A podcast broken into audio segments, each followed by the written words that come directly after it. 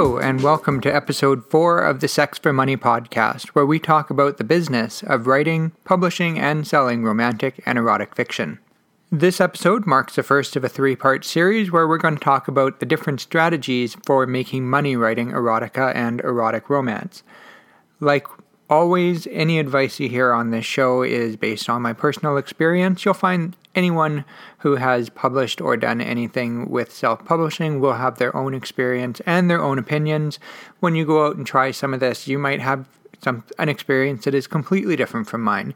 Um, so take my advice with a grain of salt um, because you have to discover your own path in writing, publishing, and selling, and that path will probably look a whole lot different than you think it will look. Uh, you'll respond to developments as they come your way, and you will fine tune your strategy for what works for you, and you will create your own unique experience with writing, publishing, and selling. So, when we talk about different ways to make money writing erotica and erotic romance, there are basically three approaches. One is to write for yourself, the second is to write for the market, and the third is to write for your audience. They're all a little bit different, uh, but there is some overlap through all of them, and at some point or another, you will use a combination of two or even all three of them when you make decisions regarding your writing, publishing, and selling. Today, we're going to focus on writing for yourself. I have mentioned in the past that I have multiple pen names in romantic and erotic genres, and each of these pen names has primarily focused on a different strategy. So, this main pen name of mine, Cameron D. James, really did focus on writing for myself, whereas my second pen name really focused on writing for the market, and we'll talk about that next month.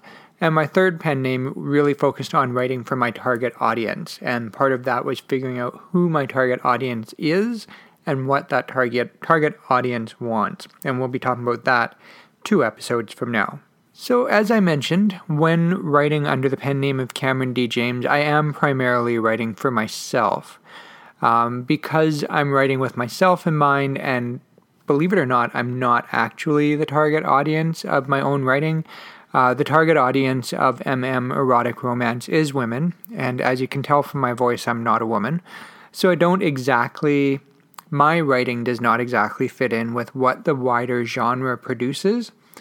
Um, there is, I feel, a subset within the MM genre that aligns a little bit more closely with what I write. Perhaps it would be a little bit, it would be useful to describe what I write especially if you haven't read my writing, or if you maybe you have read my writing, but you just kind of enjoyed the story and didn't stop to think too much about it. When I started uh, writing erotic romance, I didn't know all of the rules of erotic romance. My primary rule that I didn't know was that your hero can only sleep with the love interest and nobody else. Whereas in my first novel, Autumn Fire, like he's a bit of a man slut. Like he sleeps around a lot.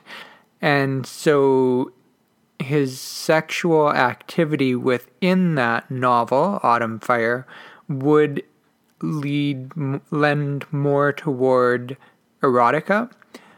But there's enough of a storyline in Autumn Fire and one that is primarily focused on romance that it isn't quite exclusively erotica, it's still got a strong footing in the realm of erotic romance. So I consider Autumn Fire as sort of straddling the line between erotica and erotic romance. And it took me a while to figure that out. However, once I figured that out, moving forward, I did kind of consistently stay straddling that line between erotica and erotic romance. For the most part, I have moved away from the promiscuous sex of my main character. My books are full of lots of sex, but if you read anything newer, with some very few exceptions, if you read anything newer, there's lots of sex, but the main love interests only have sex with each other, nobody else. So I did make that change as I went along, and that's an element of writing for your audience or writing for the market in a way, it's like writing for my audience because I know my audience expects that certain trope within my erotic romance. And it's like writing for the market because what is excelling in the market is erotic romance. It follows the genre conventions and rules. So, Cameron D. James, the writing I do is very much for myself. It's very erotic, got lots of story. Sometimes I think I don't focus enough on the romance for it to really be erotic romance, but I do have romance in there. Um, and at the end of the day, I just want to write a good book and I want people to enjoy my book. But I am writing for myself. It is what I want to read in my book, and that's my goal as I write.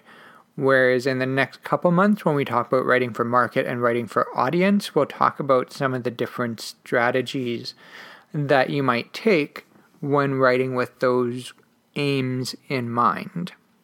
So, to recap, when I started writing Cameron D. James erotic romance slash erotica slash some combination of the two, I wasn't really following all of the rules of erotic romance because I didn't have a firm grasp on those rules, and I sort of carved out my own path in writing this. However, as moving moving forward from there, I have refined how I tell my story to better fit in the genre conventions and genre rules.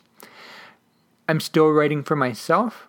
These are still stories I want to tell, stories I want to read, but I am influenced by what both the market and the audience want from my book. So it's a matter of how do I still write for myself and tell the story that I really want to tell while somewhat fitting in this box that other people are putting on me? If it's not clear already, these different approaches are not discrete, like they're not mutually exclusive you could write exclusively for yourself, exclusively for the market, or exclusively for your audience. However, you're probably going to find you end up doing some combination of those three, but you'll probably still have one that stands a bit more dominant. With Cameron D. James, I want to write for myself. With my third pen name, I'm definitely writing for my audience. I know what my audience wants, and I try to hit all of those notes in the stories I write under that pen name. Of course, there is a little bit of writing for myself in there because I can't, I'm not someone who can write a story that I have no interest or investment in. I have to have some personal motivation for telling that story. But with that pen name, it's ultimately about pleasing my audience more than pleasing myself. But with Cameron D. James, it's more about pleasing myself than it is about pleasing the audience. Let me give you some examples of how this all kind of works and how they all fit together or separate, um, and how you might structure thinking how you write your stories in these terms. My biggest project to date that I'm I would say I'm most proud of is the Go Go Boys of Club 21.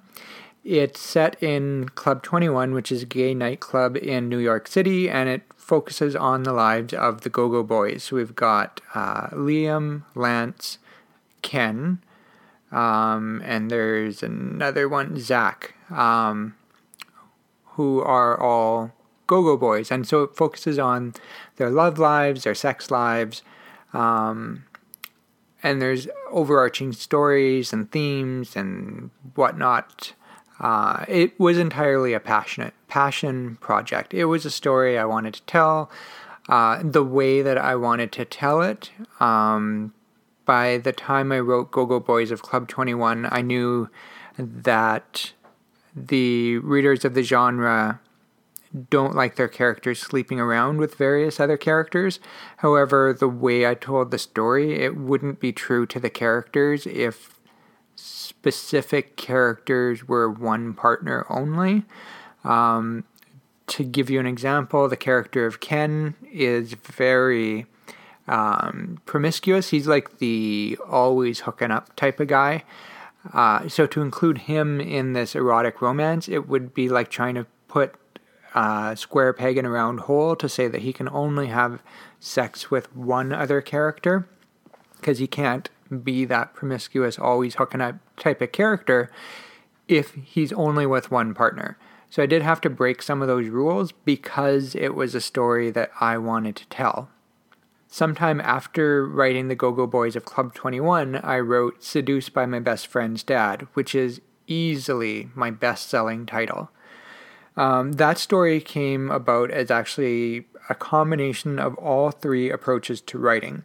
The core of it was writing for myself. It's um, two best friends and the best friend's dad go on a camping trip, and the guy hooks up with his best friend's dad, and they have lots of sex. That's the basic premise of it.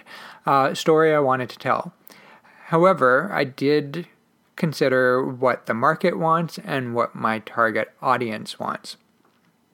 So, with one of my other pen names, my second pen name, I really figured out how to create um, enticing titles. So, Seduced by My Best Friend's Dad is my most direct and explicit title on a Cameron D. James book.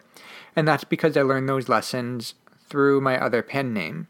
And so, if I'm going to be that direct and that specific in the title, then I need to be that direct and that specific in the text as well. Like I can't beat around the bush too much. I got to make this all about the guy hooking up with his best friend's dad and what comes about as a result of that. So that was sort of the writing for the market aspect and how it influenced my storytelling choices. It influenced more, I want to say, the marketing choices since it directly influenced my title.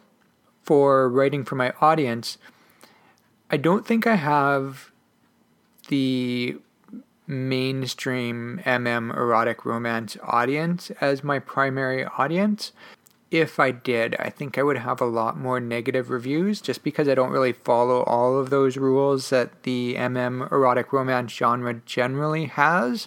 So I'd, I'd definitely have a subset of them as my readers, but I don't think I have like the main bulk of them. My readers are I believe. I'm not going to say gender because I don't know, and I'm pretty sure I have both genders as large sections of my readership. But my readers tend to be okay with rule breaking when appropriate, and my readers tend to enjoy morally ambiguous situations and taboo themes. So, with Seduced by My Best Friend's Dad, it's definitely morally questionable because he's hooking up with his best friend's dad, and I make it clear in the beginning that it's like when I grew up with a single mom who was working two jobs to make ends meet, and so I was always over at my friend's house, and I came to see his father as sort of a father figure for myself.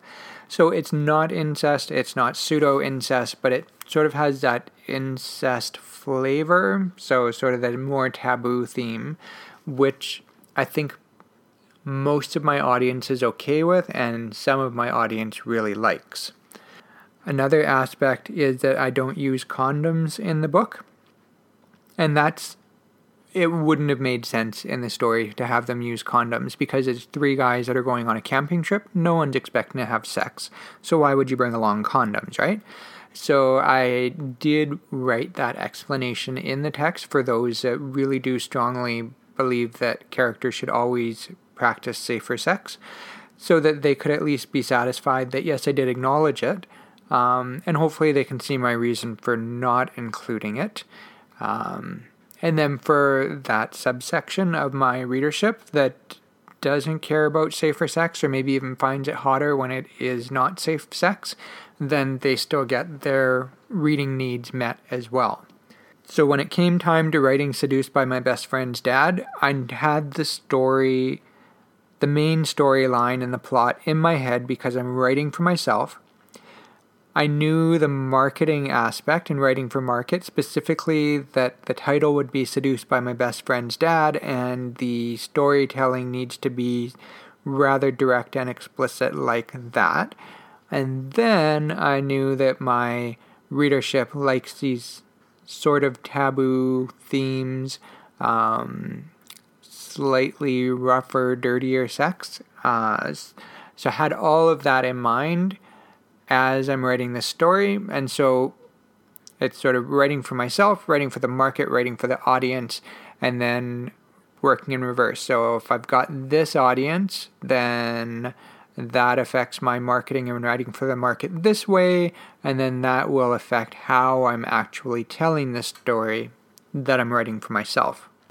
And I know that my readership really likes older younger dynamics, and it's something that I enjoy telling in my story, so I made sure to highlight the age difference between the characters as well.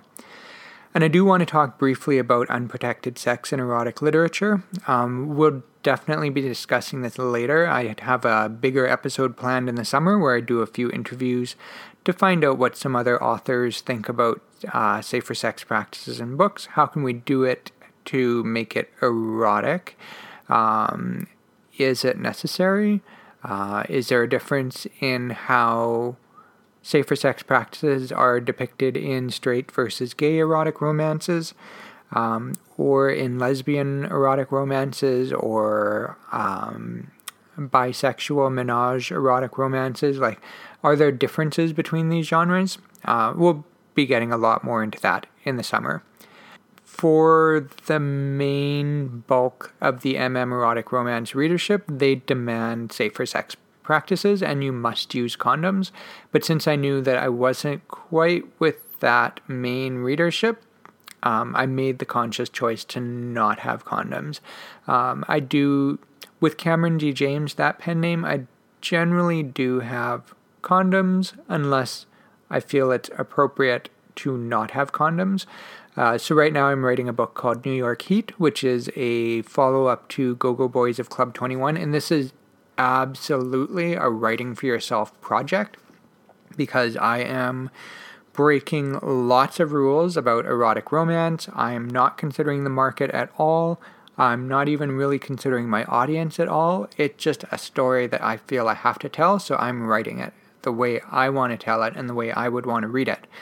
Now, with regard to safer sex practices, there are some characters that have been in long term relationships uh, that started in Go Go Boys of Club 21. Uh, and I also have some characters from another series of mine who have been in long term relationships with each other as well. So at that point, they would not use condoms. So it would make sense to ditch them.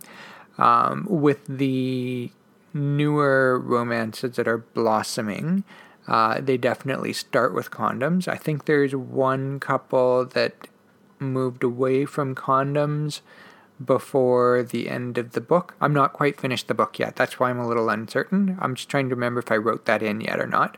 Uh, whereas there's another couple that will absolutely use condoms for quite a while um, because that is based on the character's history. Because one character um, has HIV in the family. So he doesn't have HIV, but he has family members with HIV.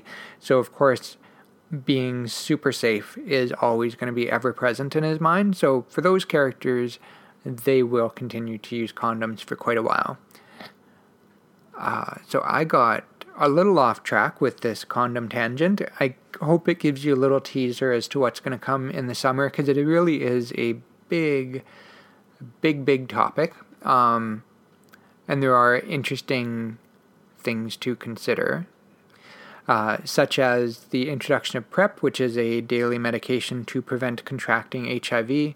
So, how does that affect safer sex practices in erotic literature? Um, I'm getting way ahead of myself. So, let's kind of skip back. So, when you're writing for yourself, it does affect your sales patterns um, if you're writing for market or you're writing for audience, you're much more likely to have a burst of sales when your book is released. But if you're writing for yourself, you might not have that burst because you're not appealing to a certain market, you're not appealing to a certain audience. You're really just writing what you want to write, telling the story you want to tell. So sometimes it does take your audience a little while to find you. So don't consider a low selling launch to be a failure. It just means that your audience hasn't found you yet. And you might not know who your audience is, so it's hard to market to them. That's something you kind of figure out as you go along. Writing for yourself does mean that your titles will probably have more longevity and broad appeal. than if you are writing for market or writing for your audience. Because if you're writing for a market, that market can change at any time. If the hot thing is vampire erotic romance, in two months that might be the dead genre. And all these books you had written in that specific subgenre, now they don't really sell because no one really wants to read those anymore. If you're writing for a specific audience, particularly if it's a smaller audience, once the bulk of your audience has all read your book, then your sales are going to dwindle quite a bit because you're waiting for more people to find your book, but the bulk of your readers have already read it. Whereas if you're writing for yourself, uh, you are likely to have more steady sales. It might be lower level. You may see rises, you may see falls. I'm very hesitant in stating what your sales will look like because it really does depend on your individual strategy, your individual writing journey, your style, your marketing, your enthusiasm, your energy, promotional strategies, like all of those things. But with Cameron D. James, I have found that when I release a title, I do have a small burst, and then it goes down to a regular and steady, fairly low number. Um, but then there'll be occasional rises and falls, tends to be with the season. So back to school season, shortly after Christmas, in the spring, those were all rises, whereas the middle of summer is a bit of a dead zone. A year and a half ago, um, my sales for Cameron D. James suddenly tripled. They stayed that high, maybe even more than tripled, but they like skyrocketed and they stayed that high for two or three months and then they dwindled down not to the old normal, but now to a new normal. So now I'm selling a whole lot more than I used to, and I'm getting regular monthly numbers, which is interesting um, because I remember. I rem- I remember. Okay, like many writers, I have a day job. About four years ago, we got a new boss at my workplace. He came in, I pulled him aside and said, You know, I just need to tell you that I write and self publish erotic romance in case it ever comes up. And he looked a little panicked for a moment because I think he thought, uh oh, this guy's going to get rich and he's going to leave me without a staff person then I had to tell him that, you know, this month I made 72 cents and it's coming from three different marketplaces. So it's three separate uh, electronic fund transfers. Uh, so don't worry, I'm not going anywhere soon. So if you make 72 cents in your first month, you're in fine company because that's what I did. Uh, yeah, so I've had many months where I make a couple dollars or less. I've had months where I make two figures, months where I make three figures, like low three figures, months where I make high three figures. Uh, so it really bounces around quite a bit, but it has sort of stabilized quite a bit higher than it used to stabilize at. Now, that is my experience, and tracking the sales of all my pen names. I see that there are certain titles under each pen name that consistently sell every single month. Even if I'm writing for an audience or for the market or for myself, there are always titles that consistently sell every single month. But with my pen name that writes for the market, I do see that for the most part, there's a surge of sales when it releases and then it's dead, except for those few titles. Writing for the market, uh, sorry, writing for the audience, there's a dry uh, initial burst that's not quite as high, but it's a little bit longer but then it goes down to a pretty low level. So with both of those pen names, I know that I'm going to make fair bit of money when a book is released, and then after that, I'll be lucky if I have a couple sales a month. Whereas with Cameron D. James, I may not necessarily have that big initial burst, but I do have consistent sales every single month.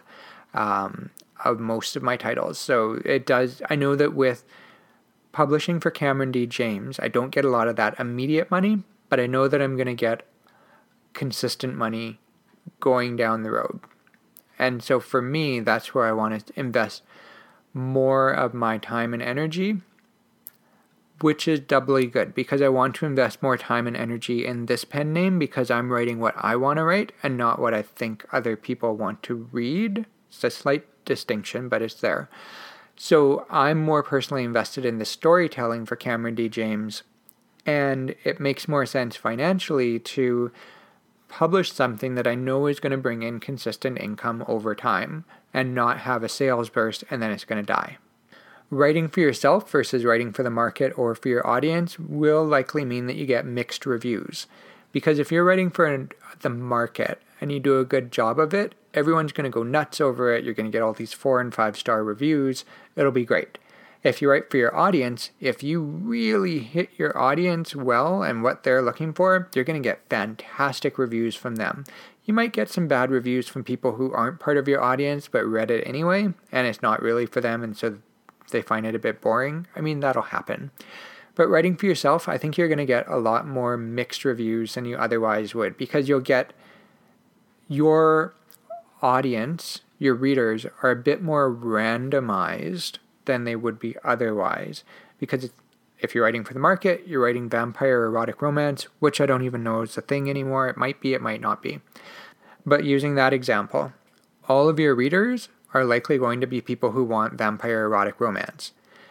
If you're writing for your audience and you market well to your audience, then the bulk of your readers are going to be your audience that are looking for that specific thing.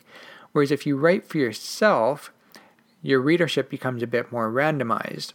Might be some people in your audience, might be some people who are not in your audience, might be some people that you hit them right. You hit a bit of a market trend the right way, and you pull in some people who think you might be part of that um, what's selling well in the market or doing well in the market. And you might get some random people that just like the cover, um, which happens in any situation. But maybe I should just stop explaining and justifying this. You're going to have a much more random audience than you would otherwise. And because of that randomization, you will have a bit of a mix of reviews. But if you tell a good story, people will generally like it, even if they're not really your audience. So that's your number one takeaway from that. Just write a good story. With um, writing for yourself, I find it's best to go wide with publication versus just exclusive to Amazon. That's my general advice anyway. Um, I don't feel right about going Amazon exclusive for anything or any reason. However, with your writing for market, it can make more sense to go Amazon exclusive if you think you can do well with Kindle Unlimited. If you're writing for a specific audience and you know your your audience is on Amazon, then it would make more sense to go Amazon exclusive to get the benefits that come along with that. Alternatively, if you know that your audience is on, say, Smashwords, then you want to focus more of your energy there. I probably wouldn't go Smashwords exclusive unless you have a real reason to do so. Um, because it's really only Amazon that offers benefits for going exclusive. But regardless, if you're writing for a specific audience, you want to go where your audience is. But if you're writing for yourself, it makes more sense, I believe, to go wide because you don't know who your audience is. You don't know where your audience is. Um, you may be hoping that you appeal beyond one target audience and you have a bit more broader appeal. So you want to be more easily found. Uh, and to do that, you need to go wide. And by go wide, I mean Amazon and either Smashwords or Draft2Digital. Both of those places distribute to Kobo and Barnes & Noble and iTunes. Um, if you want to, you could publish directly to those sites. Uh, I think you get a bit of a better cut but I find the ease of using Smashwords to outweigh the few extra cents that I might get by bypassing Smashwords. Uh, and in a future episode, we will talk about the difference between Draft2Digital and Smashwords and how you can figure out which one you want to use uh, if you aren't already using one, because there are benefits and drawbacks to both of them. So that brings us about to the end of writing for yourself. Um, to recap, for my pen name, Cameron D. James, I write for myself, which means that I tell the stories I want to tell or the stories that I would want to read if I was a reader, which does make it a little bit harder to market because I'm not hitting a, something that's hot in the market and I'm not hitting a target audience that I can easily identify.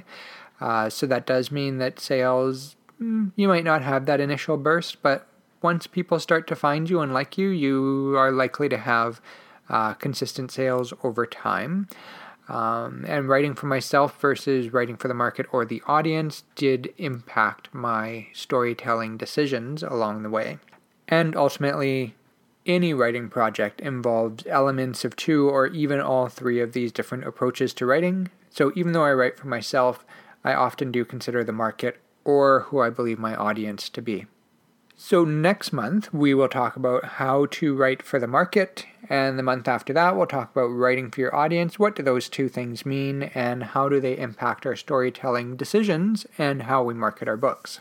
Before we end off this episode, I did want to talk a little bit about an incident that happened on social media in, I want to say it was February 2018, possibly March 2018. There was an MM erotic romance author. I won't name any names here, but there was an MM erotic romance author that had a major falling out with the industry. They were exposed for lying about who they were. They were bullying and harassing other people. Um, they engaged in other practices which are very harmful and legally questionable. The reason I want to talk about this is because if you're brand new to uh, writing, publishing, and selling erotic romance, you might have seen bits and pieces of this on Twitter. And there was this whole thing where people were trying to determine if this person was using a pen name or if that was a real name. And there was this big effort by certain people within the readership community to figure out who this person was and to out them for what they were doing. Uh, and if you're brand new to the world of self publishing, that can be a very scary thing to look at because it's like this person's being exposed for having a pen name and people are tearing them apart for having a pen name. And here I am contemplating using a pen name of my own. And are people going to start attacking me? Are they going to like try to figure out who I am? Am I just burning bridges that uh, I don't need to burn?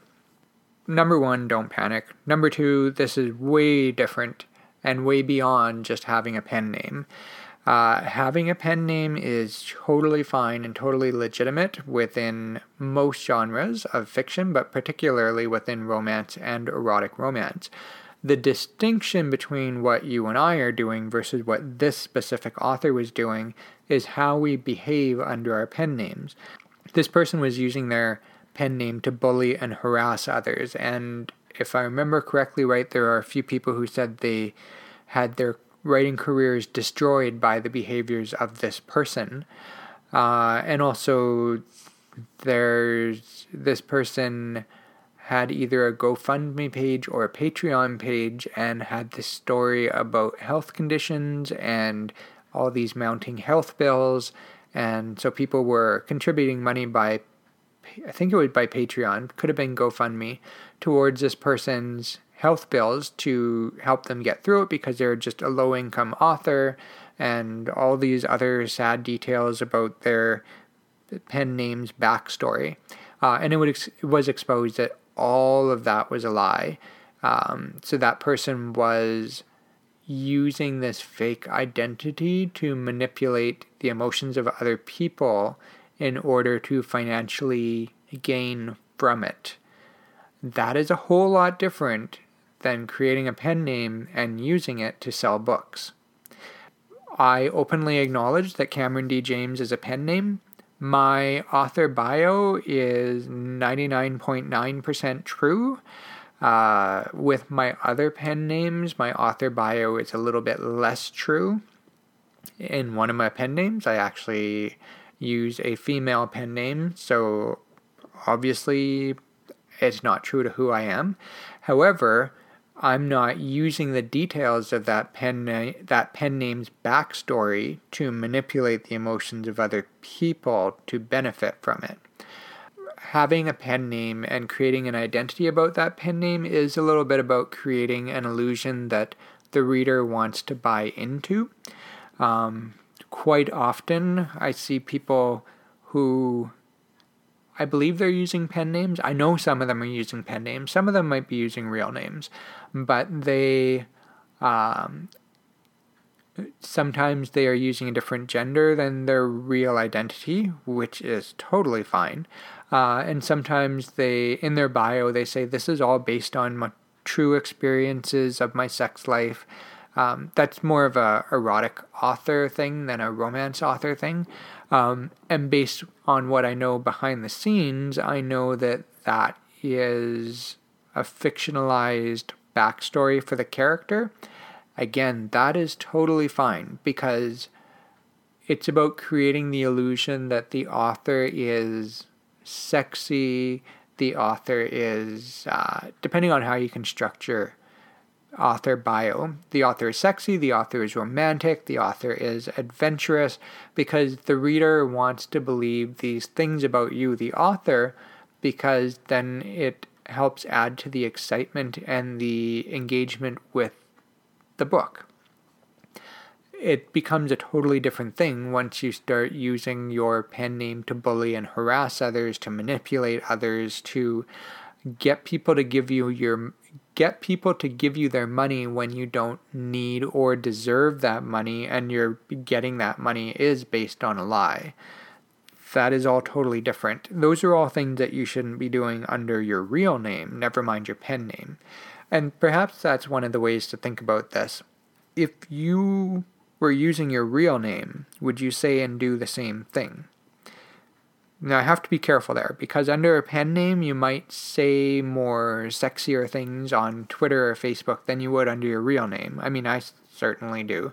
Um, with my Cameron D. James social media, like I will share erotic photos, not of myself, uh, but that I find online. Sometimes I'll say things about sex or love or romance or something, and that's not always entirely based on what's actually going on or based on the truth.